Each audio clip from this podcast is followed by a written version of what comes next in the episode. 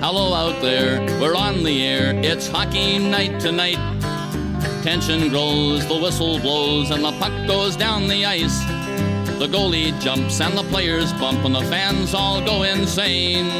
Someone roars, Bobby scores at the good old hockey game. Oh, the good old hockey game is the best game you can name.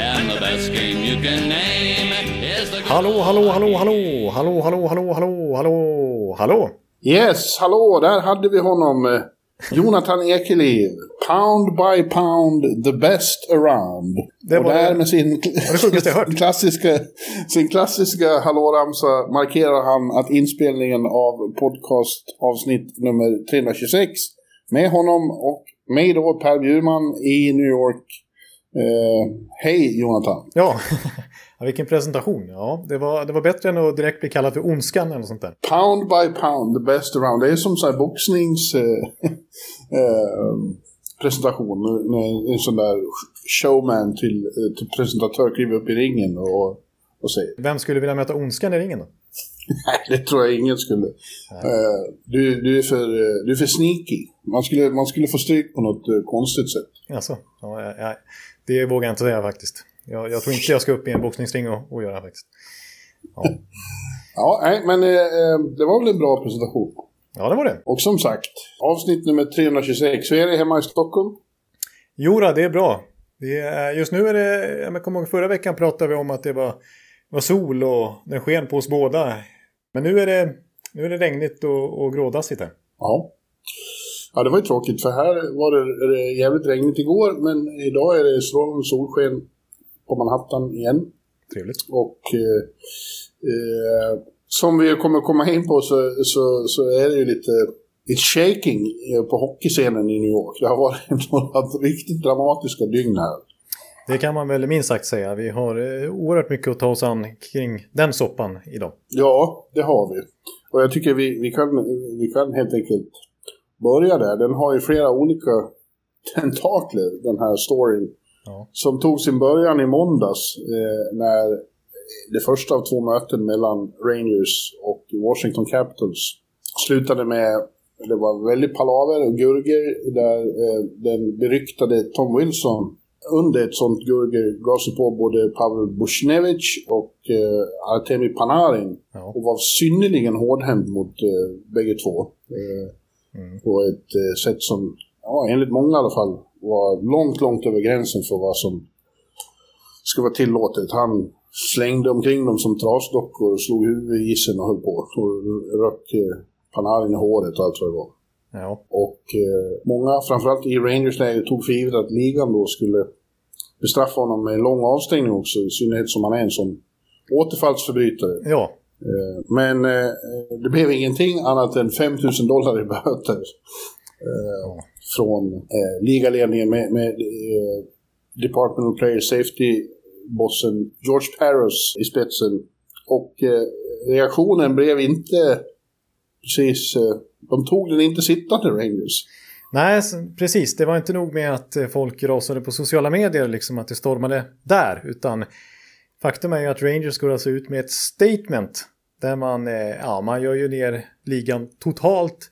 Eh, extremely disappointed. Det är alla möjliga superlativ.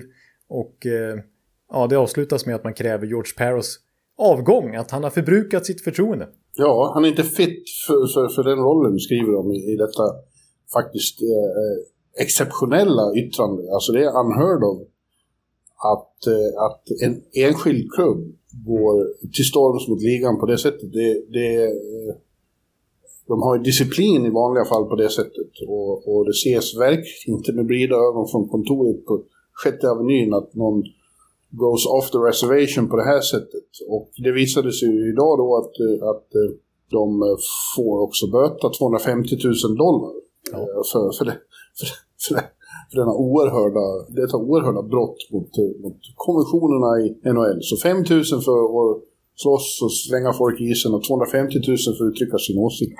Där har du NHL. Ja, precis. Och de där 5000 dollarna i böter som eh, Tom Wilson fick också. Det var exakt lika mycket som Henrik Lundqvist fick då för att spruta vatten på Sidney Crosby. Ja. Det, ja. det är ju maxböter, vi har ju pratat om det flera gånger. Både du och jag hade en rant om det för någon månad sedan kanske. Att det här är maxstraffet, det är, liksom, det är ju ett, det är ett skämt det också. Ja. Alltså det är ju det är alltså en kvarts dagslön för Tom Wilson, 5 000 dollar. Å andra sidan är 250 000 dollar eh, inte mer än några ören för New York Rangers och ägaren eh, Jim Dolan heller. Nej. Eh, det är ju en av, en av rikaste klubbar och han är, en av, han är ju miljardär. Ja, precis. I dollar. Eh, och fokus ska ju hamna på just honom, på ägaren, för det visar sig det var inte nog med det här. Utan mitt i den här soppan så, så avskedar han också general manager Jeff Gorton och eh, hockeypresidenten John Davidson, den folkkäre här. Mm. Eh, Gamla målvakten. Ja. Så det var inte nog, det var inte, det var ingen måtta på the drama här. Nej, om det jag menar du brukar ju säga det, the drama queen of a League. Liksom, ja. NHL och jag menar, New York Rangers har verkligen levt upp till det. ja, det är ju den stora drama queenen till lag då. Ja. Det är det ju absolut. Ja, alltså vi har ju eh. pratat om dem, vi ska inte fokusera på det den här veckan, men vi har ju pratat om dem med Tony DeAngelo-soppan tidigare under säsongen och så var det Artemi Panarin och det här politiska, hans timeout han tog och så vidare. Det, det har varit mycket kring Rangers den här säsongen som inte är eh, sånt vi, vi brukar prata om nödvändigtvis. Men låt oss, låt oss bena ut eh, de här olika delarna av storyn eh, en och en. Om vi, om vi börjar med, med eh, det som utlöste alltihop, det där bråket. Ja förresten, vi har ju en till. Vi, vi har ju då retur igår kväll också, man glömmer ju bort, som var totalt kaos på garden. När, ja. när, när, Rangers skulle hämnas i och med att ligan inte gjorde det så blev det ju något av det mest parodiska jag sett. Det, det var ju...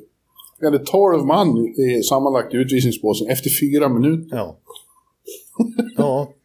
Tre slagsmål utbröt ja, samtidigt som pucken släpptes ju. Och sen så bara ja. fortsatte det. Och det var som att, eh, jag menar, eh, en match från 1973 hade kunnat slängt sig i väggen. Ja, ja. ja vilken parodi. Men låt oss börja då i, må i måndags kväll med, den här. Det, det blir en, en scrum, Bushnevich eh, slår till målvakten och eh, det blir eh, först ett normalt mål, det blir ju så då. Mm. Mm. Eh, men sen så, eh, så som sagt, eh, Wilson, Washingtons beryktade buse, mm. tar sig väldiga friheter med stjärnorna, eller hur?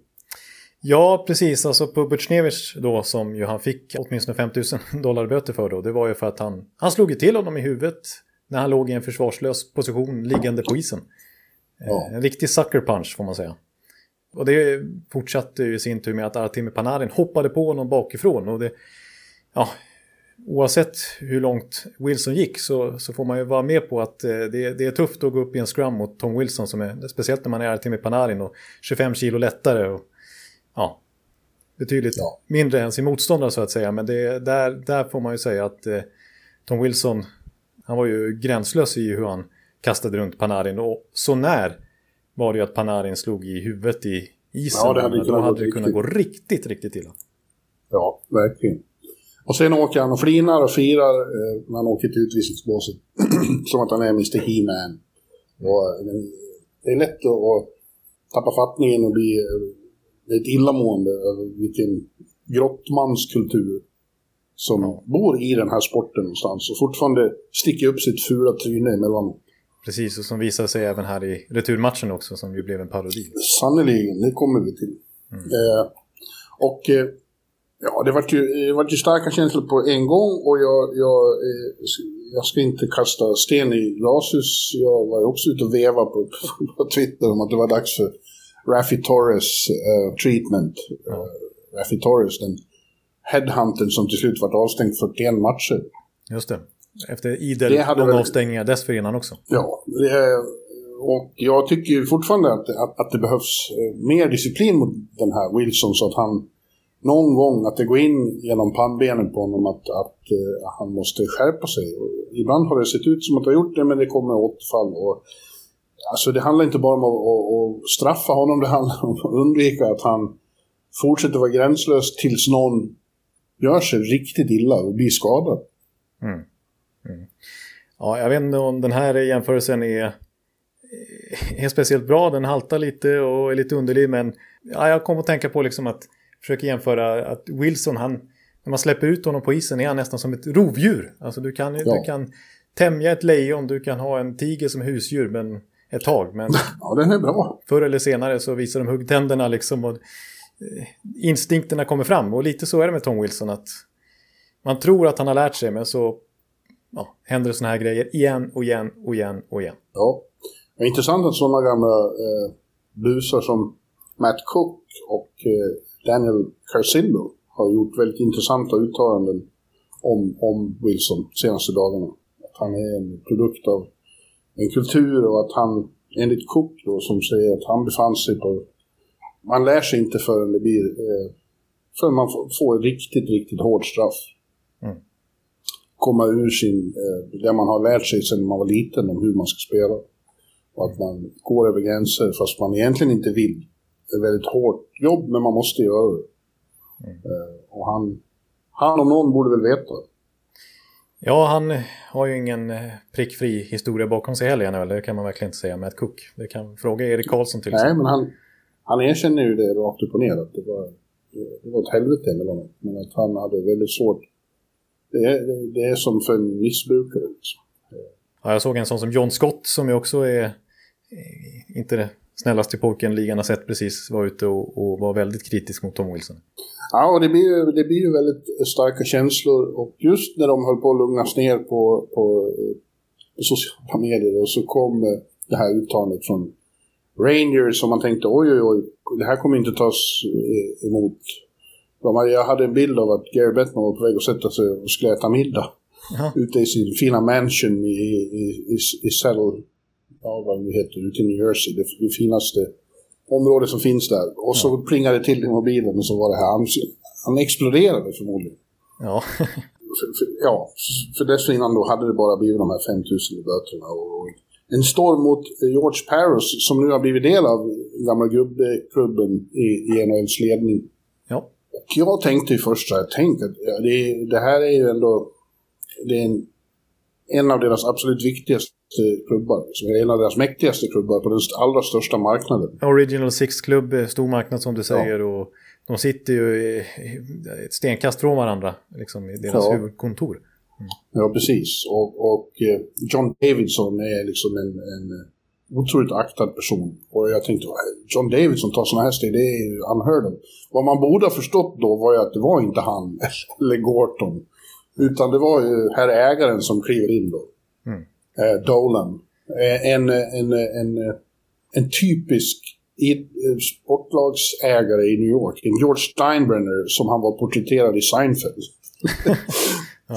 Han är ju liksom eh, en spegel av sin stads värsta sidor med otålighet och, och, och liksom narcissism. Ja. Och eh, när han till allas skräck sätter ner foten, nu ska jag, nu ska jag ta över rodret här. Då händer sånt då. Och, och du kan ju vara helt säker på att han var fullständigt medveten om att eh, hur reaktionen skulle bli, att det skulle komma att kosta. Jag tror han räknade med betydligt mer än 250 000 dollar. ja, nu slutar det med glasspengen. Ja. Vad- någon, för det var Tobias som frågade på, på Twitter vad skulle, om, om Rangers bara vägrar eller fortsätter insistera på att säga mer om det här. Ja. Eh, då, då, då kommer ju hårdare straff, då blir det ju så här, då tar de ju picks av dem, Ja, draft picks. Precis. Det är ett annat straff som till exempel Arizona drabbades av här inför säsongen. Ja. ja, det kan bli så här lönetaksstraff och sånt, så det, det, då blir det ju Ja, allvarligt. Dolan får nog lugna sig lite. Men i sak då, vad säger du om, om George Paros? Jag, jag får ju lov att säga själv, jag, jag skrev det någonstans, eh, att sätta honom som eh, disciplinboss. Han är ju själv gammal slagskämpe av rang. Ja, Det, det, det är som att göra mig till dietist. Nu använder vi Bjurmans hälsokostråd. ja men de, de har väl resonerat så att han, eh, ja, han har varit med i sådana här situationer och han har dragit lärdomar av det och han har varit i ligan i så pass många år så att han har liksom dragit med sig erfarenheter och vet vart gränsen går. Men eh, man kan också se det som du säger, han har ju inte varit den schysstaste killen själv alla gånger liksom. Eh, och att det blir då lite Nej, och när det var en sån situation som den aktuella, då tyckte han det, det är sånt som händer. Jaha, okej. Precis, ligan eh, definierar det här enligt Paris då som ett eh, vanligt scrum ungefär. Och, eh, ja, att det ger man sig in i leken får man leken tåla lite grann från, eh, från Panarins sida. Då verkar inte regelboken gälla längre. Liksom. Nej, och domen för många är ju att, att den här, det här som hände sen i, igår då i match, i returen, It's on NHL. Det är de som eh, vill, de vill ha våld och de får våld. Alltså man kan ju inte låta bli att tänka den tanken lite grann. Jag menar det var den mest, den matchen som du gick på nu igår. Eh, den kanske inte du hade gått på annars. Så det var liksom den mest hypade matchen hela säsongen när Rangers ska ta revansch. Och, alltså om man ser det rent så så var det ju enorm PR för NHL. Och jag menar, är det det de vill ha liksom? Med priset ja. på spelarnas säkerhet. Ja, det, det är ju en väldigt... Eh, eh vad ska vi kalla det? Det är en intressant eh, aspekt på det hela. Att, att eh, eller en, en, en, liksom en, ingen hemlighet egentligen, utan att det är ju så. Eh, alla fördömer det här våldet och det som händer, men det, det blev ju den mest tittade matchen under Rangers säsong, helt klart. Mm. Man lockar, man får eyeballs av, av när, det, när det vankas våld. Det är bara, bara att erkänna det. De, de försöker ha en fin eh, fasad nu för tiden, NHL. Men det, the underbelly är våld. Ja. Det är vad som säger. I mångt och mycket. Är det därför kanske han sitter där han sitter, Paros? Ja, det är lite obehagligt att tänka så. I en rimlig modern, i, i dessa tider så borde det vara så att man, man strävar efter att komma bort från det där. Ja. Det, är, det är en annan värld nu än på 70 80-talet. Eh, och vill man, vill man sprida den här sporten till till fler än, än bara grottmänniskor som sitter och skriker upphetsat för att det blir våld. Mm. Då kanske man ska arbeta mot det. Skulle du vilja, så, när, du och, och, och, och din pige får, får små ekelivs, ja. skulle du vilja att de spelade hockey och blev slagna i huvudet på det här sättet? Inte direkt. Nej. Men alltså, jag är, man, man, man ska ju vara uppriktig med sig själv också. Jag, jag gick ju dit, men det var ju liksom lite febrigt att gå dit igår. Det var ju spännande, man kände att nu kan vad som helst hända. Och det är ju en, en kittlande, kittlande känsla. Är, man kan inte ljuga om det, då ljuger man för sig själv. Ja, det är en paradox.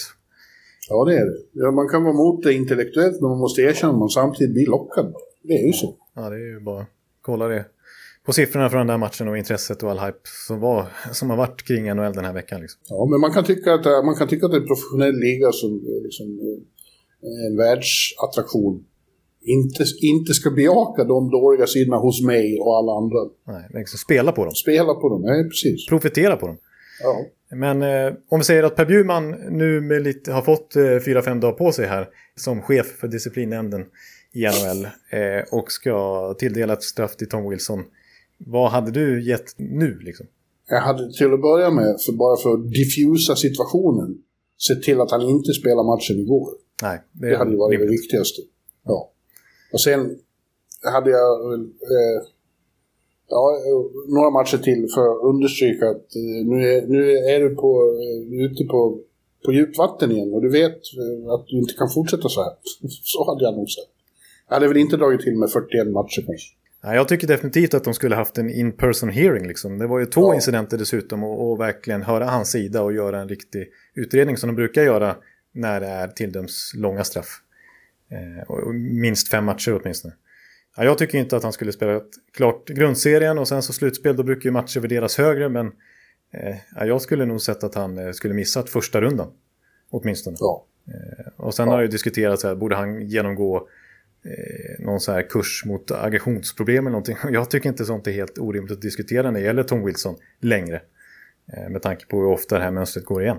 Absolut. Och han har ju noll konsekvenstänk. Tänk han står och flinar i båset som du säger och gör massa gester liksom och, och är stolt över hur han agerar. Ja, det var ju överhuvudtaget så i, i, igår. Pressläktaren är ju högt bakom utvisningsbåsen och när de stod sex man i, i varje bås fick ju inte plats. Det var ju... Nej ingen på ett år har, har använt eh, social distansering så dåligt. Nej, precis. det, det, det, var verkligen eh, fullständig eh, nattklubbsträngsel i, längst fram vid scenen. Det var tunnelbanan i rusningstid där i New York. Ja, men det, det var ju liksom patetiskt att se då när nya slagsmål utbröt. Då stod alla i, i utvisningsbåsen och slog på, på ja, liksom, plexiglasen som babianer. Liksom. ja. Ja, och vara upphetsade. Man blir så här, vad fan är det här? Slu- Sluta vad töntiga ni är. Ja, och som och du som var inne på skrev- i bloggen, ja, det är kanske det jag ska komma in på. Mm. Ja, det var ju vid ett tillfälle de zoomade in en av de här, eh, eller inbjuden eh, health worker. En, en, en, en sköterska som jobbar på Lennox Hill-sjukhuset här. De har ju hela säsongen på, ja alla redan har de haft en.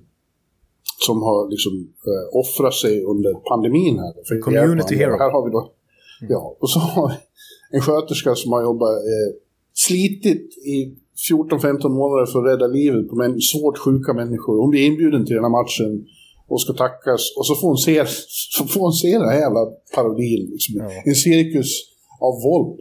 Man, Ja. då, skämdes, då skämdes jag som hockeyfan. Ja. ja, när någon utifrån liksom får se det med objektiva ögon och se vad som utspelar sig oavsett kontext. Så Ja. då blir det ju absurt bara. Ja, men Rangers-spelarna pratar efter "Ja, eftersom ligan inte var vi tvungna att göra sånt här. Och, jaha. Och, vad- varför då? Vad, vad hjälper det? Vad, vad, vad blir konsekvensen? Bara ni visar att ni är tuffa och inte eh, låter er köras över. Eh, vad är det för jävla eh, alltså, macho-skit?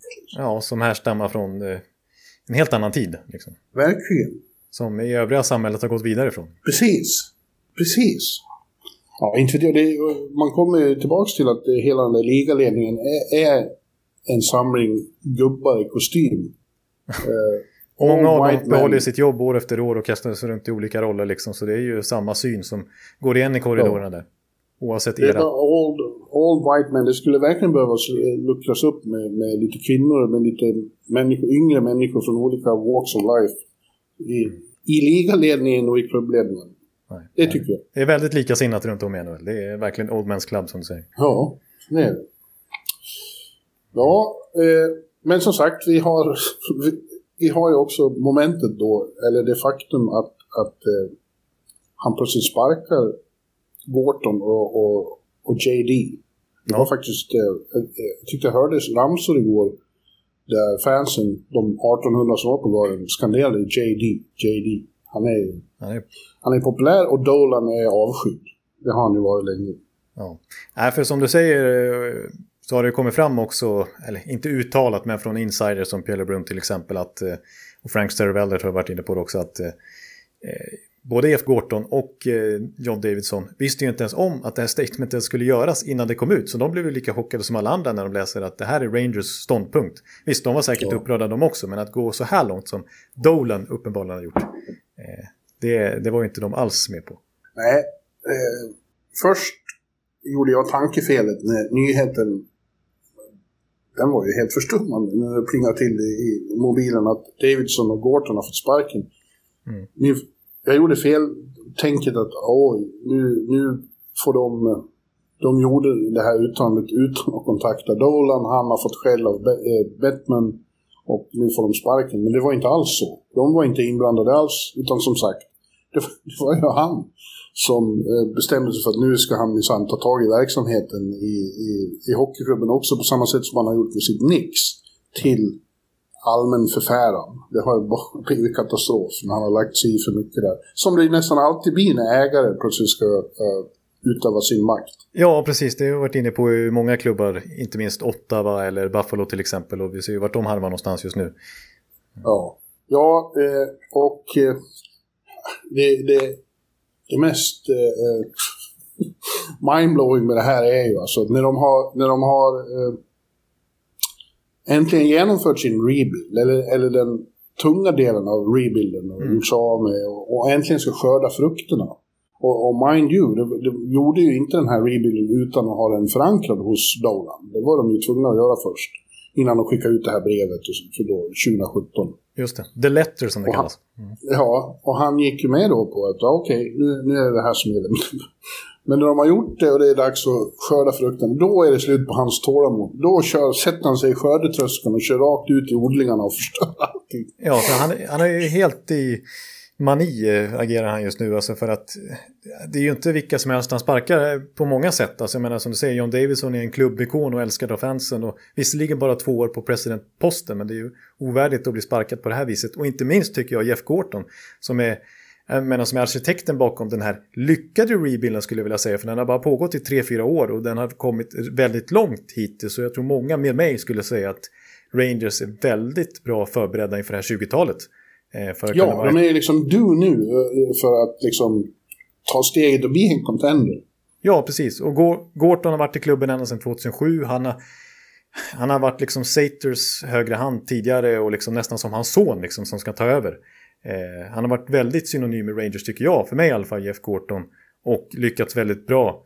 Och så liksom får han sparken bara så här i affekt helt plötsligt. Det, det ovärdigt. Även om man, liksom, han skulle vilja sparka honom inför nästa säsong. Och liksom, för viss kritik har ju handlat om att, ja, att, att Dolan och, och vissa inom organisationen vill ha ett tuffare lag. Och inte bara för att eh, den här Wilson-incidenten, att de vill ha fler som, som, liksom, som står upp mot Wilson så att han inte ens vågar ta sig sådana här friheter mot deras största stjärnor. Men för att överhuvudtaget för att vara mer utrustade i tuffa matcher och i slutspel, kommande slutspel och så vidare. Men, men Gorton har gjort ett otroligt jobb. Eh, ja. Under de här åren. Byggt upp en fantastisk prospect pool. Lite tur i drafterna här med Lafreniere och Kack och så vidare. Men det har ju kommit ja, men Keandre Miller, Nils Lundqvist som är på väg över. Adam Fox, liksom. Det är, ja, Shesterkin i kassen, det, det, han har gjort ett fantastiskt jobb och det, det är ju nästan pinsamt att behandla honom på det här viset. Så, ja. som han har, så mycket han har betytt för Rangers över tid. Ja, men eh, Dolan, old school, om man nu är någon skola överhuvudtaget, han kan ju inte hockey på samma sätt som man kan. Men han, eh, hans bild är ju då tydligen att det är för mycket skills och för lite will. Ja. Too much skill, och not enough will. Att, att de, och, det är i och för sig sant då att problemet har varit ända sedan i fjol. Och det, det blev tydligt då i slutspelserien mot Carolina. Och det blir ännu tydligare nu den här säsongen att de har ju varit bra med sina skill när de har mött eh, Buffalo, New Jersey och Philadelphia. Men så fort de har stött på Islanders, framförallt då, mm. eh, och när de blir av med tid och utrymme, och då är de helt bort. De har inget lika lite svar som de hade mot Hurricanes i de där tre matcherna har de i sådana matcher. Eh, jag tycker det faller mycket på coachen, Quinn. Ja. Att de har inte, fortfarande inget, de vet inte hur de ska bete sig. De har inga drag när det blir så. Nej, det, så känns det verkligen. Eh, och en liten övergång som jag vill göra då, när du ändå pratar Quinn, det är ju att eh, Chris Drury tar ju över nu. Oh. Och visst, det känns ju spännande på så sätt att han har varit väldigt hypad liksom executive ända sedan han, eh, ja länge i alla fall, nästan sedan han avslutade sin egen spelarkarriär. Och Penguins var ju superintresserade av han tidigare under säsongen, att han var typ deras första kandidat att ta över deras GM-jobb, men han tackade nej. Han var även och intervjuade hos Florida, där han var väldigt högaktuell, men tackade nej själv också. För att han förmodligen kände på sig att han hade det här jobbet i Rangers i vardande.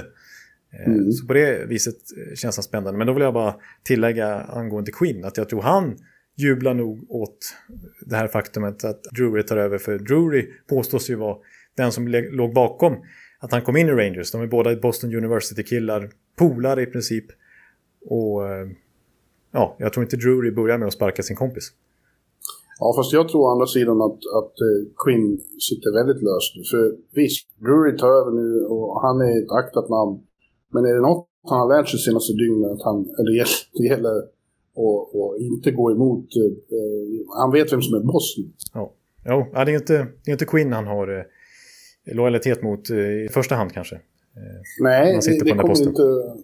Han har fått veta nu att man gör som Jim Dolan tycker att man ska göra. Annars så kan man ryka när som helst. Och är Dolan tveksam till Quinn så tror jag att Quinn kan se sig om efter något annat jobb.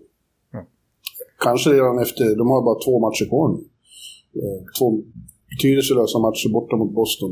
Han kan, vara, han kan, stanna, kan stanna i Boston, där han kommer ja, det verkar gå snabbt i svängarna nu. Så att, mm. eh, men alltså, jag, får, jag får komma tillbaka till det här med... Jag uttryckte skepsis redan då när de initierade den här rebuilden just vad gäller Dolans tålamod. Mm. Det var ju rätt väg att gå, tycker jag fortfarande. Att bygga på lång sikt. Men, men man måste förstå den här stan och man måste förstå varför en människa som James Dolan äger ett hockeylag, eller ett idrottslag överhuvudtaget. Det, det är bara entertainment och business. Och i New York ska man bara win, vinna eller försvinna. Det, det, är allt som finns. De ska vinna nu och de ska vara, göra det varje säsong. Det här, långsiktiga de lyckades få honom att köpa ett tag. Mm. Man borde ha förstått att det skulle bara gå så far. Han hade nog tänkt att det här blir två, tre år då. Mm. Eh, när vi inte kan sälja slutspelsmatcher på Garden. Mm. Men ska det fortsätta då som JD och Gorton har ju försökt mana till att nej, det är inte ens nästa år är det säkert att vi ska gå till Om några år kommer vi att vara contender.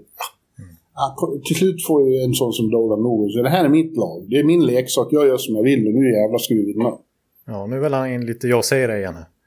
Ja, och han vill ju förmodligen då eh, eh, sådana som eh, Bushnevich och, och Hytil. Mm. De, de kan bli tradade för att få hit någon Tanner Glass ja, igen. Ja, typ så. Det, det, känns ju som att så kommer Rangers jobba den här off-seasonen. Det kommer inte plockas in mer skill direkt utan Nej. det kommer snarare försvinna väldigt duktiga spelare och värdet som går i motsatt riktning kommer ju inte alls vara lika skickligt utan nu kommer det komma in karaktär. Vi får se vad, vad det innebär på isen. Eh, liksom, på ett sätt kan jag köpa då att, att de kanske behöver lite mer dynamik i truppen men, men de får akta sig här för vad de faktiskt tradar bort. För de sitter ja, på ja, men... guldklimpar. Det är sant. Du, du har ju rätt i det att en lite mer dynamisk trupp behöver, men, men man får ju trade, uh, treat lightly som man säger. Ja, ja det här... Ja. ja, vilken soppa. Men vi får väl se nu då. Va? Vi har inte... Drama Queen som sagt, det, kan, det hinner ju hända mer. ja, det kanske är inaktuellt allt vi sitter och, och pratar om nu. Det hinner väl hända massa, massa nya saker. Nej, nu, nu känns det så i alla fall som att den där soppan har börjat puttra färdigt. Men vi, nej, eller det ska jag inte säga. ja, det, det, kan komma ett svar från, från uh, Dolan om, om, om den här böterna. ja, vem vet. Vem vet. Han, han vill, vill han kriga mot uh, Batman så kommer han göra det, men han kommer att förlora också. Det, det, långt, långt tillbaka, precis när jag hade kommit hit, eh, mm. 2005, då efter första lockouten, mm. då, eh, då låg Rangers, då skulle liksom eh, de eh, digitala plattformarna eh, streamlinas och, och, alla lag skulle ha en. Det vägrade Rangers gå med på och hade sin e helt egen eh, upplägg för sin hemsida. Mm. Och då var det så här krig. Men till slut fick han börja sig såklart. Ja, just det. Ja. Det blir ju direkt sådana, det kommer ju då sådana liksom, ja då blir ni av med draftval och, och då får ni inte, då får ni, blir ni av med lönetagsutrymme och så. Va, vad ska de göra? Det, då är det ju bara att börja sig. Ja, ja, den enda strid han fortfarande inte har förlorat är väl eh, maskot. Jag tror det är ja, enda lag som inte har någon maskot. Ja, det är ju för sig hedersamt måste jag säga. Ja. Jag vill, jag vill eh, eh också Innan vi avslutar det här, segmentet. Ja, segmentet. Ja. Nu har vi gett upp och kallar det för segment, det är lika bra. Jag, vill jag vill applådera två svenska stjärnor från matchen igår. Det var det, nästan de enda som inte var inblandade i något som helst skit var ju Niklas Bäckström och Mika Zibanejad. Ja. De visade klass mitt i, i det här haveriet. Ja. Mm. ja det håller jag helt med om. Det, det stryker jag under. Ja. Mm. Och jag ska säga en sak till innan vi går vidare också som återknyter till Paros och sådär. Som jag glömde att nämna när vi var inne på det. Som jag ändå tycker är viktigt att få fram i kritik mot ligan också. Är hur de skötte kommunikationen. Som, som du var inne på så ja, gick de bara ut med ett kort meddelande om Butjnevitj-straffet. Liksom. Men när de visste att det var så enorm medial och sociala medier-fokus på denna händelse. Så tycker jag att de skulle ha varit mycket tydligare i sin kommunikation. För vi satt ju och väntade, liksom, ska det komma något kring Panarin också? Nej, man, ja. Till slut så fick man ju höra via insiders liksom att nej, det, det blir inget mer. Eh, och det var ju en helt annan grej på Shanahans tid när Brennan Shanahan satt som chef där istället för George Paros. Att då var det liksom tydliga instruktionsvideos kan man nästan säga hur de hade bedömt. Ja, precis. Eh, punkt för punkt, jag höll på att säga frame by frame som vi brukar säga. Eh, eh, hur de hade resonerat enligt regelboken och så vidare. Då, då var det inte alls samma diskussion efteråt utan då kändes allt mycket tydligare. Jag menar, den kommunikationen borde NHL behålla. För då hade de undvikit mycket, tror jag. Eh, visst, det var fortfarande storm, men det hade blivit mycket tydligare i alla fall i, i kommunikationen från NHL. Ja. Yes. Du, eh, nu går vi vidare och tittar på, det sitter delvis ihop med det här då, eftersom vi nämnde eh, Rangers oförmåga att spela mot bra lag och de är ju eliminerade sedan en tid tillbaka då från slutspelet. Eh, mm. både Boston Islanders har clinchat sen vi tagits vid senast. Just det. Eh, men jag tänkte börja den här genomgången av division för division och slutspelsracing som vi tar en titt på med, med Central. För att i helgen var ju jag i Nashville och såg stormatchen mellan eh, Predators och Stars. Som, de är de enda som, det är enda divisionen där det fortfarande är ett riktigt spännande race. Ja. Om sista slutspelsplatsen. Mm. Eh, och det är de två som gör upp om den och det var en jävla underbar upplevelse ska jag säga det. Jag var tillbaka i Bridgestone Arena. Ja, det är ju eh, verkligen en upplevelse brukar jag säga. Och dessutom är det ju ja, ganska mycket fans där nu också. Ja, det var ju därför. De tillåter 33% kapacitet så det var ju nästan 6 000 inne där. Och det kändes som de 6 000 eh, lyckades jobba upp så mycket stämning så det kändes som att det var ett full house. Det var första gången i år det kändes på det sättet, det ska jag säga. Ja, där ser man. Mm.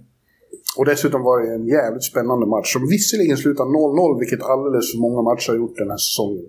Ja. Eh, det finns det också eh, skäl för ligan att ta en titt på om, om man ska sälja matcher på NBC och de slutar 0-0. Det är inte så att man breddar publikunderlaget. Nej. Eh, men det här var en bra 0-0 match då, som avgjordes först på, på övertid. Och, eh, eh Nashville ser ut att ligga bra till nu. Med två matcher kvar är de 60 poäng och Dallas eh, har 56 med fyra matcher kvar. Nej, tre matcher kvar att spela. Mm. Mm. Eh, men jag är ändå inte så säker på att det här är avgjort, Jonathan. De, de, eh, de hade ju en gyllene chans igår, eh, Nashville, och säkra och clincha. För att eh, mm. Dallas fick stryk mot, mm. ja, Dallas fick stryk mot Tampa i Amalie Arena och hade då Nashville bara vunnit mot eh, Columbus så hade de varit säkra. Men de underlät att göra det och nu har de då, de två matcherna de har kvar är mot Carolina. Mm. Eh, och visserligen hemma, men Carolina är ju ett av de mest svårspelade lagen av dem alla. Ja, de har inte förlorat på ordinarie tid. Känns, det känns som att det var någon gång i början av april. Jag vet inte hur lång sviten är, men jag kan tänka mig att det är upp mot 15 matcher nu. Ja. Och de vill ju fortsätta vässa formen och inför slutspelet och ska vi säga säkra divisionstiteln då så att de kanske möter just Nashville i första slutspelsrundan snarare än Tampa eller Florida. Eh, Dallas å sin sida har en bortamatch kvar mot eh, Tampa på fredag natten till lördag. Och i och för sig då, förlorar de den så är Nashville klara i alla fall. Mm. Men sen har de två matcher mot Chicago. Eh, och eh, ja, jag, skulle vara lite, jag skulle vara lite nervös om jag var eh, Predator-supporter. Ja. ja, absolut. Samt. Mm. Samtidigt ska det då sägas att de imponerar ju. De var bra i den här matchen och eh, det är intressant när man pratar med dem vad det är som har hänt sen, sen eh, första halvan av säsongen när de var eh, helt klappkassa. De skulle spränga bygget eh, ungefär. Ja. Mm. Och de insisterar på att e- egentligen har ingenting hänt. De har inte ändrat taktik och så John Hines är inte typen som ändrar någonting på det sättet. Nej, nej det, det, vet vi. Ekholms, eh, jag pratade länge med Mattias Ekholm om det här och hans, hans bild var mer att ja, de, när de liksom hit rock bottom så, så blev det som en väckarklocka. Samtidigt som det kom in en massa unga spelare, väldigt hungriga och ville visa vad de går för. Och drog med sig de äldre i en, i en allmän yra. Mm. Ja, men det köper man ju eh, onekligen. Och de, de har ju en ruggigt energisk forecheck på ett annat sätt. Än man, visst, när de var som bäst, när de vann President's Trophy för några år sedan och var framme i final och sådär, då var de ju väl, då var lite som bålgetingar i offensiv zon och så. Men det har kommit tillbaka lite tycker jag här, alltså den, ja. den intensiva forecheckingen. Men annars är det ju mer också att försvarsspelet har satt sig och inte minst Jussi Sarre ska jag komma in på. Men de har ju blivit... Jag vill ändå påstå att trots den här intensiva forecheckingen så tycker jag inte att Nashville är det här offensivt elektriskt sprakande laget som de var i sin prime höll jag på att säga. Ja, när de, när de verkligen var ett topplag. Mm. Men eh, däremot har de hittat den defensiva stabiliteten igen. Och eh, Jose Saros är trots allt MVP för dem den här säsongen. För att den ifrågasatta målvakten får man ändå säga. Av oss två och av allihopa och av dem själva till och med. I och med att de draftade målvakt högt i draften, är Askarov. Ja, men han har ju varit, alltså, han, kollar man på mina underliggande siffror då, så är han ju överlägsen faktiskt den här säsongen i goal saved above average. Som är ju statistik på, som mäter ungefär hur många mål man har räddat som man borde ha släppt in. Eller tvärtom, att man har släppt in för många mål mot vad man borde ha gjort utifrån kvaliteten på chanser och sådär. Och, och, i Saros fall så borde han ha släppt in 23 mål fler än han har gjort vilket är en fantastisk siffra. Mm. Att han har överpresterat på det viset enligt den underliggande statistiken. Men, ja, så han är, jag, jag vill ändå dra lite i handbromsen och säga att de, de har inte totalt vänt på ett mynt och, och, och blivit eh, jättemycket bättre som lag. Utan det är mycket Saros. Eh, och offensiven som sagt, alltså Kalle Järnkrok har ju en jättefin säsong, har gjort 13 mål. Men det, är, men det är han faktiskt bäst i laget och det räcker till en 106 plats i NHLs totala skytteliga. Att... Ja, det säger något om. Men då har ju Filip Forsberg, ska man undersöka, varit borta en, en dryg månad också. Precis kommit tillbaka och, och det stärker dem ju inför den här sista pushen. Ja, absolut. Dallas då, eh, det är en besvikelse för dem som var i, i, i final eh, i, i höstas att de alls befinner sig i den här situationen. De, deras mål har ju varit att ta sig tillbaka till final och få revansch. Mm. Nu kan de missa slutspelet helt och hållet. Men det har varit en strulig säsong för dem med extremt mycket skador.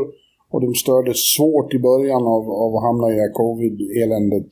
Mm. Och har liksom hela tiden fått streta motvind har det känts som. Och samtidigt har, som vissa ledande spelare, ja Segwin har ju varit borta ända till nu. Mm.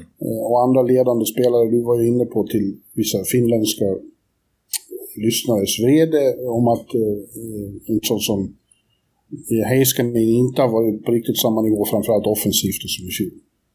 Nej, precis. Man var i bubblan och som man förväntade sig att han skulle fortsätta rida på den vågen kanske. Eh, nej, precis. Och, och Radul borta hela säsongen också. Bishop har ju inte varit i närheten av, av att spela heller. Eh, så visst. Nej, så de har mycket att skylla på ändå får man ändå säga. Men eh, ja. det är klart att de kommer se den här säsongen som ett stort fiasko om de inte ens går till slutspel. Samtidigt som de, de kan ta med sig då att eh, en annan finländare verkligen har slagit igenom. Rope Hintz har gått och blivit en elitspelare som varit inne på. Och inte minst då, kanske de har årets rookie i sitt lag.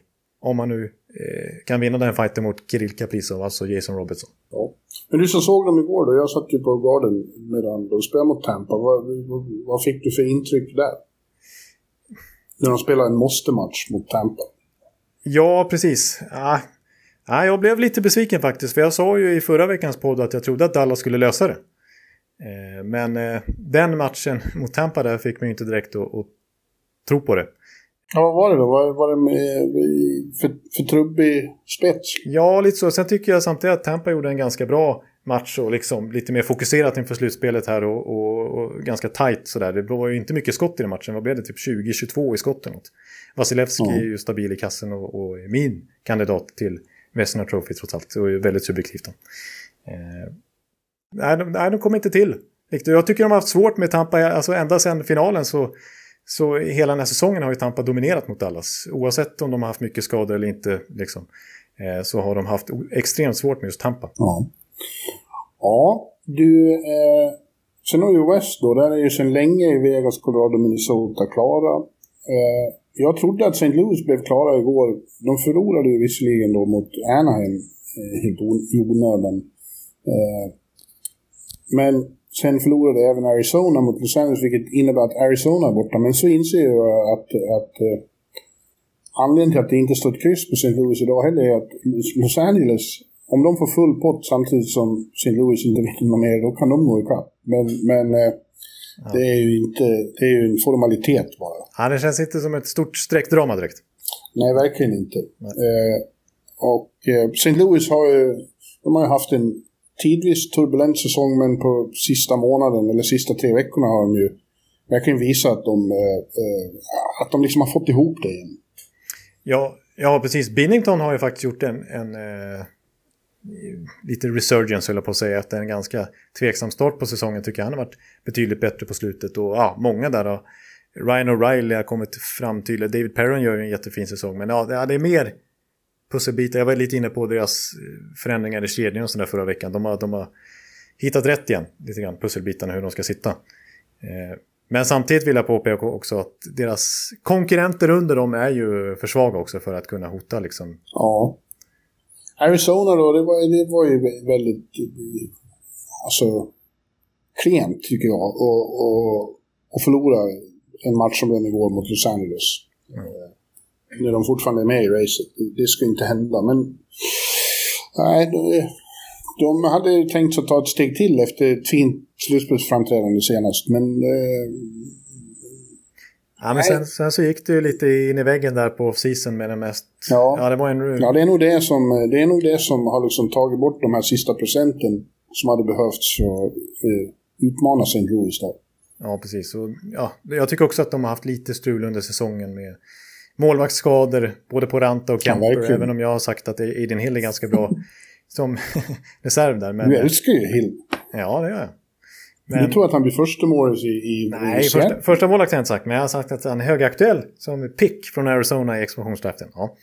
Eh, nej, men, nej, men det, det finns, alltså det är några av de där unga spelarna som jag tycker har studsat tillbaka lite grann. Alltså en Keller har väl gjort en helt okej säsong och Kessel har till och med kommit tillbaks eh, bättre än han gjorde första säsongen i Arizona. Men ja, jag är inne på de här eh, Garland och Dvorak och allt vad de heter. Och Chikrin inte minst då, som har tagit steg. Så det, visst, det finns fortfarande någonting att bygga på där i Arizona. Men eh, nej, lite för ohomogent kanske eh, speglat av deras offseason för att det skulle kännas tillräckligt habilt för att kunna utmana ett lag som St. Louis i långa loppet.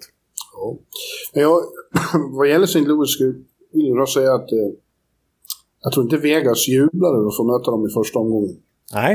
När, när, när Blues eh, får det här självförtroendet och börjar fungera som den här maskinen. Väldigt fysisk och tung fortfarande. Svår att spela mot. Även fast de har tappat viktiga komponenter som, som Oskar Sundqvist nu. Så, eh, det är ingen lätt, eh, inget lätt lag att bara vifta undan i ett slutspel inte. Nej, precis. Och det känns som att de är... Eh, de har ett slutspelskompatibelt lag som presterar bättre i slutspelshockey än i grundseriehockey. Ja, ja, absolut. Det är verkligen sant. Jag tycker det är lite likt som Dallas också. För att Dallas har gjort ganska många grundserier som varit upp och ner och de har under stund ja. varit utanför slutspelsplats till och med. Och det här året kanske de inte ens tar sig till slutspel. Men när det väl blir slutspel, då höjer de sig. Och det visar de ju mot alla andra contenderlag där i West i fjol. Liksom. Ja. East har vi pratat om, eh, Rangers har vi pratat nog om. Eh, och att Philadelphia är borta har vi också ägnat en del eh, krut åt. De är väl antagligen, de och Vancouver som är eh, säsongens två stora besvikelser. Ja. Som jag tro, trodde otroligt mycket mer på. I viss mån Buffalo också, men de, de, de har vi... de är ett, ett ämne för sig. Ja. Nej, men det är klart att Philadelphia skulle man kunna argumentera för är säsongens största besvikelse. Med tanke på ja, men deras egen självbild också. Eh, ja. Och hur det såg ut under stundom i fjolåret när de var, jag menar, de, när uppehållet kom så var de hetast i hela ligan. Och de började bubbellivet, höll jag på att säga, eh, allra bäst också och imponerade ju väldigt mycket inledningsvis där. Eh, men så kom, och så tänkte man att många av de här yngre spelarna som tog ett steg i fjol, inte minst Carter Hart i kasse, men Travis Connectney och flera av backarna så där skulle fortsätta utvecklas. Men så har de ja, så har allt blivit pannkaka den här säsongen och framförallt då med Carter Hart. Och ska jag prata goals saved above average igen så ligger han faktiskt sist i den ligan. Minus 17, så att han alltså släppt in 17 fler mål än man borde gjort enligt de här siffrorna. Ja. Vad gäller de fyra som går till slutspel då, Washington, Pittsburgh, Boston Islanders, det känns som ett riktigt jävla getingbo. Ja, där är... Usch, det känns... Det finns... Varje, varje, var och ett av dem jag tittar på, nej, de vill ingen möta. Men nu måste de ju möta varandra. Eh, eh, jag tror eh, Washington skulle hellre ta Boston än Islanders, det måste jag nog ändå tro. Ja, med tanke på hur det såg ut i bubblan när de möttes till exempel. Eh, Islanders också en sånt där lag som passade i slutspel, är ju känslan. Verkligen. Eh. Ja, de tror jag är väldigt farliga i slutspel. Apropå Washington måste jag bara nämna en sak som helt hamnar i skymundan av den här Rangers-soppan som dominerar här i dagarna. Det var ju att eh, Kuznetsov och Samsonov, målvakten, kom ju inte till spel i de matcherna. Nej, just det. Eh, för de hade ju ja, varit sena till ett lagmöte och blev följaktligen petade. Och LeBrun här på TSN var inne på eh, senare insider trading att eh, Kuznetsov kan hänga lös när det blir off-season här. Att de kanske funderar på att trada honom. För de börjar bli lite trötta inom organisationen nu på att det är trubbel kring honom. Det, han bröt ju mot coronareglerna tidigare under säsongen och han har åkt fast för kokain tidigare också. Han har faktiskt inte varit lika bra som han var innan kuppen då när de vann 2018 när han var helt dominant i det slutspelet. Men sen dess har han inte varit samma Kuznetsov och det har varit mycket strul utanför isen. Så att, eh... Ja, och han är ingen, han är ingen favorit hos Lavoliette. Nej. Har eh, vår vän Tadson påpekat flera gånger. Ja. att de, de har en ansträngd relation. Inte, ingen typ av spelare som Lävi har så mycket förtroende för. Så att han definitivt kan han hänga löst. Ja, ja. Och spännande också att se vem som blir första keeper när slutspelet drar igång. Det är inte omöjligt att det blir Vitek Vanesek och det hade man ju aldrig trott inför säsongen. Han var inte ens påtänkt Nej. i lagbygget då när Henrik Lundqvist dessutom värvades in. Så... Nej, just det. Mm. Nej, men intressant. Pittsburgh har sett väldigt bra ut och Boston efter, efter trade deadline, de, de är... Alla fyra känns som outsiders i slutspelet. De kan gå väldigt långt. Ja, alltså, ja, man får ju återigen berömma Taylor Hall-värvningen där i, i Boston som ser riktigt bra ut. Och nu känns det som att de har sin secondary scoring för Taylor Hall har ju verkligen levererat direkt. Ja. ja. Avslutningsvis då North. Där var ju Toronto klar sedan tidigare. Men nu har även Edmonton eh, har clinchat. Mm. Och eh, ser väldigt bra Eller en spelare ser... Alltså, återstoden av deras serie består ju i eh, Conor McDavids race mot 100. Han är alltså på väg och kommer, jag är fullständigt övertygad, nå 100 poäng en 56 poängs, eller 56 match omgångssäsong. Ja. Eh, det, är ju, det är ju fantastiskt Jonathan. Ja, det är fantastiskt och jag tyckte det fladdrade förbi någon siffra att det här är det bästa poängsnittet av en lirare i NHL sedan eh, Lemieux dagar. Ja. Eh, han har ju bättre poängsnitt än vad Kutjov hade här året när han gjorde 128 poäng, vilket är den högsta siffran under ja, det här millenniet. Eh, men eh, ja, jag tycker också så här, vissa är inne på nu lite så här att ska man verkligen ta McDavids siffror den här säsongen på allvar när de mött åtta var nio gånger och eh, ja, det har varit, North-divisionen har förmodligen varit den svagaste enligt många ja. och, och, och, det har varit speciella förutsättningar överhuvudtaget. Men jag håller inte riktigt med om det ändå, när man ser ur ett, historiskt perspektiv. För man kan argumentera för, liksom, jag menar, ta de här, om man går riktigt långt bak i tiden så var det bara sex lag i ligan liksom. Och där, slutet på 60-talet, början av 70-talet var det en massa expansionslag som man mötte. Och på 80-talet när Gretzky var i farten var det faktiskt väldigt många dåliga lag också. Och det fanns inget lönetak då heller så att det var enorm skillnad på toppen och botten. Och, och, och Gretzky spelade ett riktigt All-star-lag som man aldrig skulle kunna sätta ihop idag. Så eh, en normal säsong med, eh, här i, i nutid, eh, 82 matcher och, och, vanliga divisioner och så här, så har NHL aldrig varit jämnare. Det har aldrig varit svårare att göra mycket poäng egentligen. Eh, sett till förutsättningarna så vis. För att liksom, med lönetaket har ju verkligen gjort nu att det är ändå relativt sett ganska jämna lag. Liksom. Ja, ja.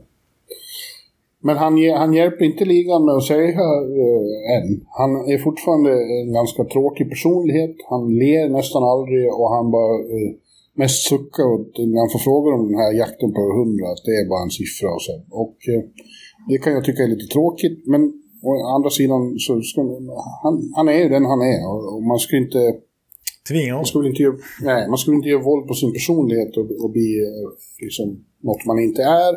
Men jag tycker att är man eh, Conor McDavid skulle man kunna kosta på sig ett leende. Det skulle jag göra.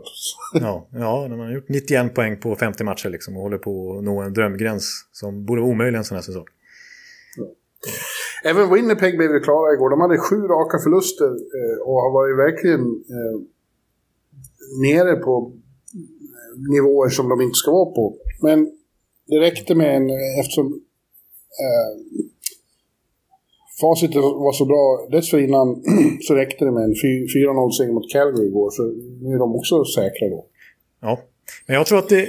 Alltså, jag var imponerad av Winnipeg första halvan av den här säsongen. Men nu tyder mycket då på att de, eller det kommer att bli så att de möter Edmonton i första rundan. Och just Edmonton har de ju haft, det är det lag de har haft allra svårast för den här säsongen. Torskat sju av nio matcher, McDavid har gjort 20 poäng på Winnipeg den här säsongen. Ja. Eh, och så Nikola Ehlers skadad och så vidare. Nej, det, det, det, det, blir nog inte mycket av den här Winnipeg-säsongen.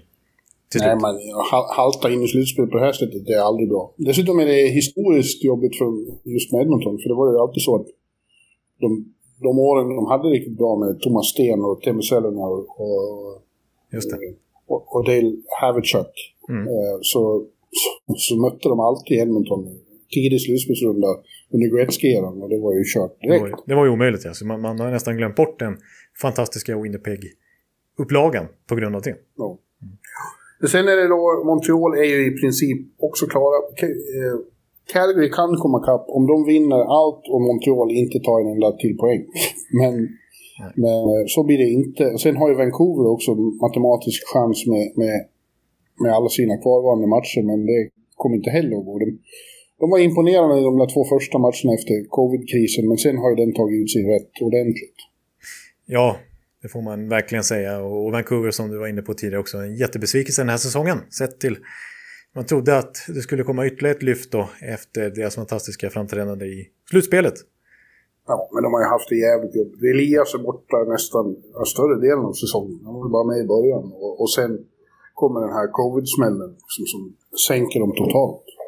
Ja. ja, de har mycket att ta tag i här i, i efter säsongen på många sätt. Och, och, rent konkret så ska Elias Pettersson ha nytt kontrakt till exempel. Och Travis Green har utgående kontrakt på bänken där. De, de ska förlänga med tränaren och så vidare. Så att det, och Quinn Hughes kan de börja förhandla med också. Så att det, och de har inte så mycket löneutrymme att spela med egentligen då. Så att, eh, ja, och så har de den här Jake Vitanen. Eh, ja, just det. Katastrofen att hantera också. Precis. Som är anklagad för, ja, för, för sexuella övergrepp allt som allt en, en väldigt eh, bedrövlig säsong för Vancouver. Verkligen. Verkligen. Ja. Eh, Men Montreal då, de kommer ju att klara det här. Men eh, eh, tror du att, vad skulle de föredra? Att ta sig förbi Winnipeg och få möta Edmonton eller vara kvar på fjärdeplatsen och möta Toronto? Nej, men man vill ju ändå se Toronto och Montreal. Ja, det är klart man vill. Men tror du att de vill det också? Det är lite, det är fantastiskt med det. Det har inte hänt sedan 79 att de har mötts i slutspelet. Men det är lite typiskt att det sker då när det inte kan vara någon publik på matcherna. Nej, det är och, deras, och deras hemstäder inte kan liksom explodera i, i liksom, vilket, vilket kan föreställa dig draget som skulle vara kring de matcherna. Nej, det kan jag faktiskt inte göra. Nej, Speciellt inte när det var länge sedan man, man såg något liknande. Liksom. Nej. Ja, nej, det, men jag, alltså Montreal, är besvikelse till säsong och det här coachbytet har egentligen inte lyft dem. Kanske tvärtom, poängsnittsmässigt. Eh, men eh, jag tror ändå, och jag är också hyfsat färskt i minnet vad Montreal ställde till med i slutspelet. Nu blev det till slut 1-4 matcher mot Philadelphia, men det var ju i grunden en ganska jämn serie spelmässigt. Eh, och ja, det känns som att deras ettrighet, det här jobbiga spelet som till och med är jobbigt för dem själva att spela, som gör att de inte orkar hålla uppe den här frenesin hela säsongen. För vi minns ju hur bra de började, eh, när de liksom fortfarande hade energi i benen och, och ledde divisionen eh, första två, tre veckor. Ja. Sen kom det här fallet liksom och coachbyte och så vidare. Men när de får tagga till igen här och, till och med om de möter då Toronto med all rivalitet så tror jag att eh, de kan bli ganska jobbiga faktiskt redan i, oh, i första rundan där. Och, och, jag tror ju på Toronto som känns mer dynamiska i år, men jag tror att det kan bli en tuff nöt faktiskt. Eh, värre än vad man tror. Ja, det är möjligt. Det är möjligt. Eh, de, eh, de kommer att få det tufft sen när de lämnar divisionen och för, med all säkerhet då hamnar i, i en stad i USA. Eh, ja, för att spela mot eh, det som har kommit ut någon av de andra divisionerna. Ja. Om det blir Edmonton eller Toronto så blir det tufft för dem i alla fall. Det tror jag. Ja, det, det tror jag också. Sen vill jag bara nämna... fruktansvärt bra lag. Ja, ja, verkligen, verkligen. Jag vill bara nämna något ord här om Ottawa också som ju har varit uträknade sedan eh, januari i princip. Eh, mm. De börjar ju säsongen fruktansvärt svagt. Men faktum är att om vi börjar säsongen i februari istället och bara räknar poängen från första februari fram till nu. Då är det bara en poäng bakom Montreal faktiskt. Och eh, ja. räknar vi från första match, de, första match, första mars, de 30 matcher som varit sedan dess, då är de faktiskt före Winnipeg också. Så att eh, ja. Ottawa har det är ändå... Det är inte minst mot Montreal de har haft framgång. Ja, just det. Ja. Så att, ja, ja. det finns lite positivt att hämta där tycker jag. Många unga spelare. Det är ju, det är ju Norris och Batter som de gamla AHL-stjärnorna. Och Ketchak och, och Stützle och så här som har gjort, och Brännström nu på slutet också, som har gjort att, att de har lyft sig. Ja. Ja, det blir, det blir eh, extremt spännande och nästa vecka hoppas vi väl eh, att vi har mer klarhet i vilka som kommer att möta vilka. Eh, vi, vi, vet ju fortfarande inte slutspel när det börjar och hur de tänker sig att genomföra det. Är, det är väldigt ovisshet kring det. Det är fluid situation, Jonathan. Ja, verkligen. För att eh, många lag spelar ju klart grundserien här i mitten av kommande vecka medan Vancouver, ja, som visserligen kommer att gå till slutspel, de, de spelar sin sista match 19 ja, 19 maj, så en vecka till bort. Så Ja. Ja, men alltså bli- blir det så att, att de ska spela eh, helt meningslösa matcher mot åtta, vad fan ska de göra det för om båda är borta? Det är väl bara att Stryka det, köra någon slags... stryka det och köra igång slutspelet. Ja. Eller, eller åtminstone köra igång slutspelet samtidigt och låta dem spela liksom träningsmatcher. ja, Om det nu är så viktigt att fullborda... Eh, att, oj, nu kommer det två stora helikoptrar flygande utanför fönstret. det var det värsta. Är det Dolan? Ja, det hänger en sån här eh, banderoll Ja, banderoll här mot, som man vill ska synas tydligt för Batman i New Jersey. I want pay. står det. Ja, det står det. Ja, Avskeda George Paris. ja. ja nej, det, det låter sannolikt faktiskt. Ja. Men hör du, eh, i och med att grundserien nu dras mot sin eh, slutpunkt så kommer vi ju alldeles strax att börja prata om, om eh, eh, individuella priserna också för awards. Men vi väntar lite med det, det är inte helt klart än. Eh, men däremot så tog jag med friheten i min krönika i, i print, som vi säger. Ja, i, precis. I, I, papperstidningen just i onsdags och, och utsåg Viking Awards som är en informell, ett informellt pris som svenska spelarna själva röstar om varje säsong. Det får väldigt lite uppmärksamhet, men det finns faktiskt. Ja, precis. Och jag tog mig då friheten att lista de tio bästa svenskarna i, i NHLs grundserie den här säsongen. Just det. Och äh, påminna om att man ska köpa papperstidningen på onsdagar. Det är jättebra, då får man ett helt uppslag med NHL. Absolut. Det är veckans femma och en intervju med en svensk och så den här krönikan. Ja, precis. Och, ja, det var ju intressant även den här veckan med den här listan. Och, och ja, nu har ju eh, tidningen gått i tryck och går väl inte att köpa längre. Så vi tänkte vi... vi det går väl att hitta på nätet visserligen, men eh, vi, vi drar väl igenom lite vad, vad du hade för tankar så får vi se om jag håller med. Jag kan dra listan Mm. och, och så får du eh, utan att ge mig in på argumenten hela tiden. Du kan ta några då om du har några Mm. synpunkter.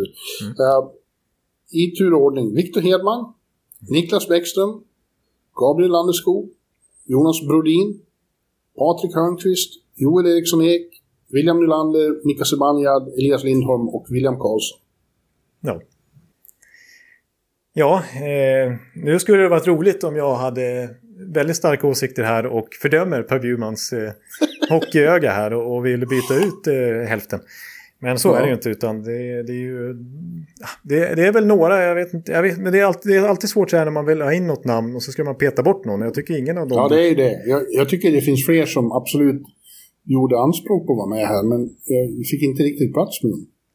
Nej, precis. Och jag, jag kan väl ha något argument kring kanske Eh, någon rangordning som du har haft där beroende på hur man ser på spelaren rent så här eh, förväntningsmässigt. Alltså till exempel, jag tycker att Mikael Zibanejad har gjort en klart bättre säsong, eller klart bättre, men en bättre säsong än Joel Eriksson Ek som dock är före på listan. Men enligt förväntningarna så har ju Joel Eriksson Ek gjort en typ en genombrottssäsong nästan med 18 mål den här säsongen i ett Wild som har överträffat alla förväntningar. Medan Zibanejad hade ju en otroligt svag start då men har kommit igång ordentligt nu och faktiskt leder den svenska skytteligan med 22 mål och ja, nästan Ja. uppe på en poäng per match. Men han har med helt andra förväntningar på. Jo, men det är också så den där första månaden som det fanns skäl, eh, lättförklarliga skäl till att han inte var, var sig själv. Mm. Framförallt beroende på att han hade haft eh, covid, Mika. Ja. Eh, men sen har han ju, han har ju stått för de enskilda eh, bästa matcherna av en svensk. Så skulle- Det kan man ju lugnt konstatera. Han gjorde sex poäng två gånger om. Ja. Och på slutet har det varit väldigt bra. Men ja, jag kanske är lite snål där mot Mika, det, är möjligt. Eh, men... Eh, jag, jag, Sen ja, är det det blev så.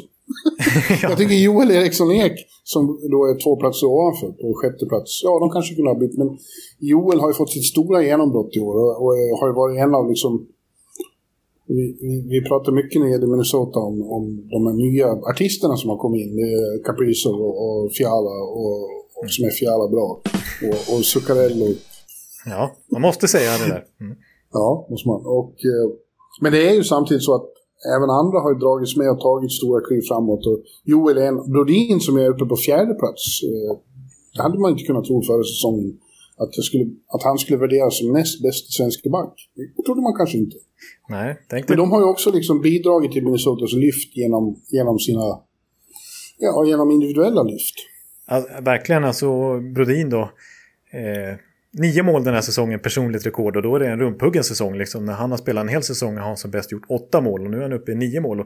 Men däremot är ju det framförallt en defensiv back. Och där är ju hans siffror som vanligt helt fantastiska. Och nu är det väldigt jämnt i speltid mellan topp fyra backarna. Men just nu är det faktiskt Brodin som ligger etta i istiden totalt sett i hela Minnesota Wild. Så det säger ju någonting om hans betydelse för det där laget också. Så att jag, ja. jag håller verkligen med om att han förtjänar en fjärde plats på den här listan. För att han, han är nog vår bästa... Jag skulle nog kalla honom för vår bästa defensiva back den här säsongen. Även om man kanske det självklart borde gå till Hedman. Men eh, sen är det lite recency bias här också med, med, med Hedman som naturligtvis är en personlig favorit. jo, när man håller på det lag jag gör. Eh, men visst, han har haft det lite tuffare här på slutet och eh, håller på att mista. Jag skulle inte beskriva det som tuff, tuffare. Alltså, han har inte lyst lika mycket som vanligt under några veckor i april. Det, det kan inte förta hans status som ligans bästa back. Nej, och jag såg att i en eh, omröstning som Pierre Lebrun då lät göra i The Athletic när han hade hört av sig till alla 31 coacher och frågat vem är ligans bästa back den här säsongen. Så hade 22 av 31 coacher röstat på Victor Hedman. Ja, du ser. En total kross. Eh, Adam Fox tvåa. Eh, total. Eh, och Cale McCarr tre.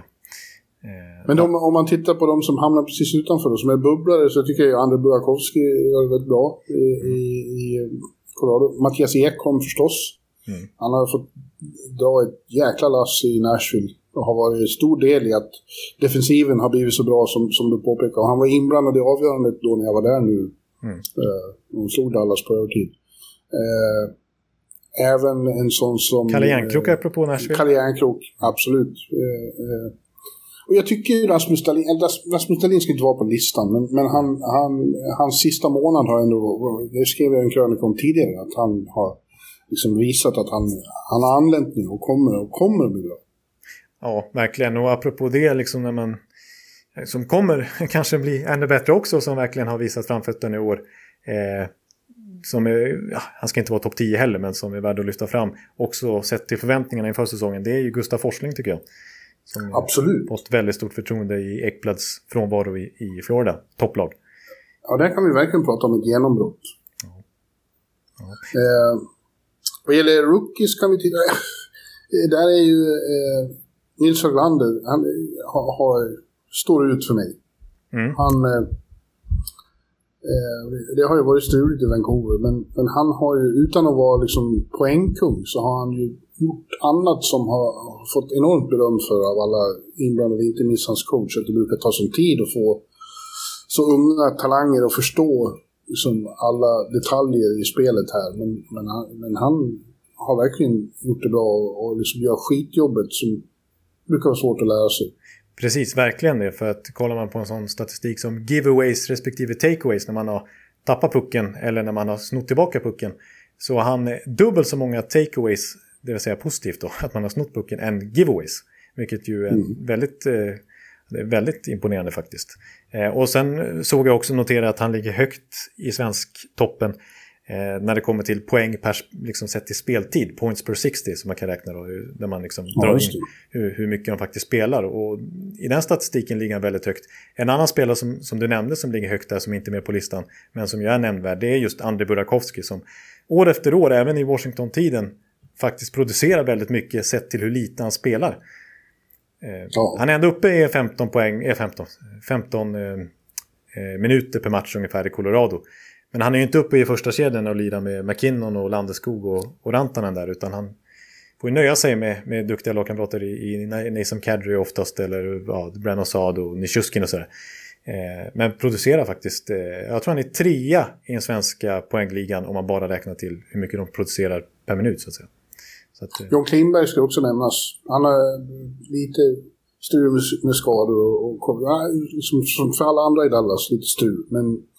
när han är på, på sin toppnivå så är han ju absolut en av våra, ja inte en av bara våra, en av ligans bästa backar. Ja. Och innan vi avrundar det här segmentet, säger jag då, eh, så kan vi konstatera att du inte hade med någon målvakt. Nej, jag skulle just komma till det. Mm. Och det kan väl verka lite snålt. Eh, Markström, eh, Lener och framförallt Ullmark har ju varit bra, men eh, Markan och Lener har kanske inte riktigt kommit upp på, var lika imponerande som i fjol. Lene delvis för att Flurry har varit så bra och fått spela så mycket mer. Mm, och Lena var skadad också mycket. Ja, medan Markan har fått spela i ett Calgary som, som ju också hör till de stora besvikelserna som lag. Ja, de känns eh, riktningslösa. Ja. Alltså att ta in ja, Daryl Sutter, det är ju bara en total panikmove som visar att man famlar i mörker. Eh, ja. Och det har bara gjort saken sämre. Så att eh, där kommer det hända mycket under off-season, hoppas jag i alla fall, i, i, i Calgary. Det är ingen tacksam uppgift för Markström att, att vakta den kassen. Eh. Nej. Men Ullmark kan man ju framhålla som, eh, han har väl eh, liksom slutligen, även i ögonen på vissa skeptiker, etablerat sig som en riktig första keeper i ligan. Och mm. har inte varit särskilt tacksamt att stå i Buffalo. Men, Nej, verkligen inte. Men han har gjort det bra.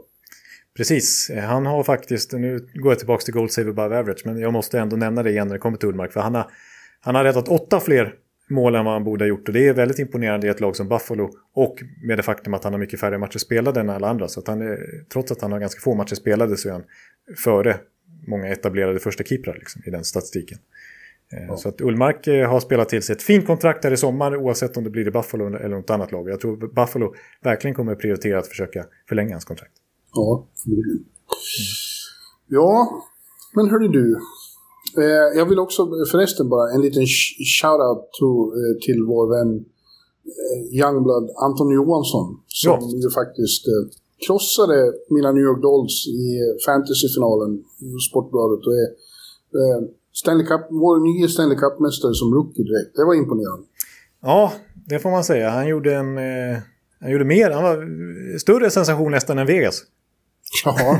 han gick ju och vann ja. hela skiten direkt dessutom. Så att... Eh, han gjorde verkligen ett statement och det var ju det var jämnt, någorlunda jämnt i början av veckan men sen när målvaktsstatistiken började räknas och så vidare så var det ju, det blev ju 8-2-0 till slut. Ja, ja. ja. ja eh, jag hade inte en chans. För övrigt tycker jag det, det är lite snopet nu när fantasy-säsongen är slut. Jag saknar, jag saknar att hålla på med det där laget. Ja. Ja, ja. Det ger en extra dimension åt, åt omgångarna. Ja, verkligen. Det är verkligen. Och jag känner detsamma för att i skymundan, vilket bara jag själv noterade naturligtvis, eftersom att jag var lika uträknad som Buffalo i februari ungefär i våran interna liga. Så eh, jag förlorade faktiskt inte en enda matchserie sedan mitten av mars.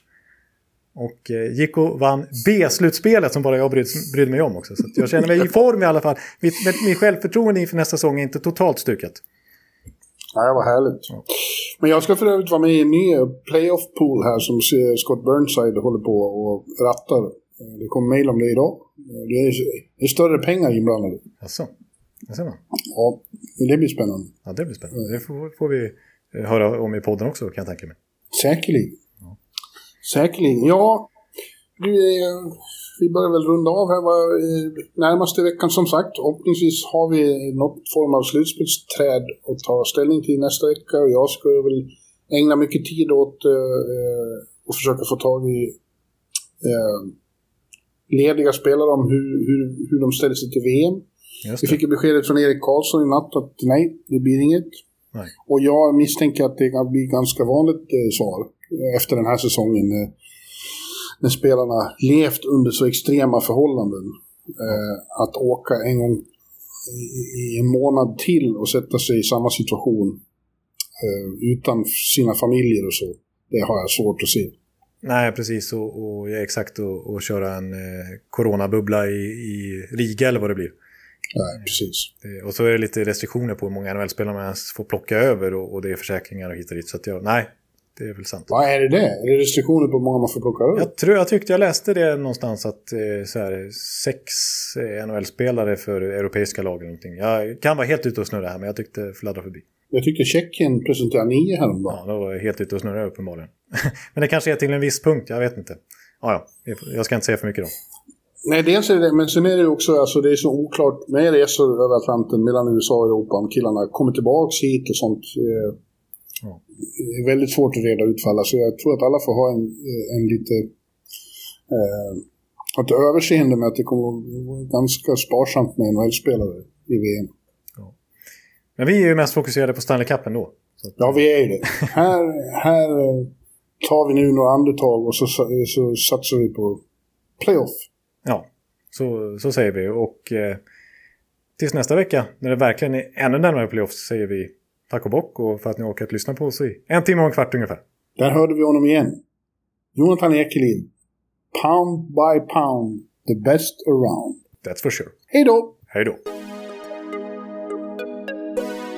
Hallå, hallå, hallå. Hallå, hallå, hallå. Alex Chiazot, Joe Luis Arena och Esposito. Esposito. Uttalsproblem, men vi tjötar ändå. Och alla kan vara lugna, inspelningsknappen är på. Bjuder Hanna Kohl, han är grym i sin roll. Från Kållesoffan har han fullständig kontroll på det som händer och sker. Det blir ju allt fler som rattar in hans blogg. Och lyssna på hans podd. One, two, time, speed, so Hallå, hallå, hallå. One, two, time, speed, so Hallå, hallå, hallå. Ekeliv, som är ung och har driv. Verkar stor och stark och känns allmänt massiv. Han hejar på Tampa och älskar Hedman. Sjunger som Sinatra. Ja, och där ser man. Nu är det dags för refräng. Dags för magi, Victor Norén. Du är ett geni. Så stand up at home and remove your hats. Höj volym, för nu är det plats. One, two, time, speed, so Hallå, hallå, hallå. One, two, time, speed, so Hallå, hallå, hallå. One, two, time, speed, so Hallå, hallå, hallå. One, two, time, speed, so Hallå, hallå, hallå. Det är otroligt länge sedan båda samtidigt var så här bra. Hallå, hallå, hallå. Det är otroligt länge sedan båda samtidigt var så här bra.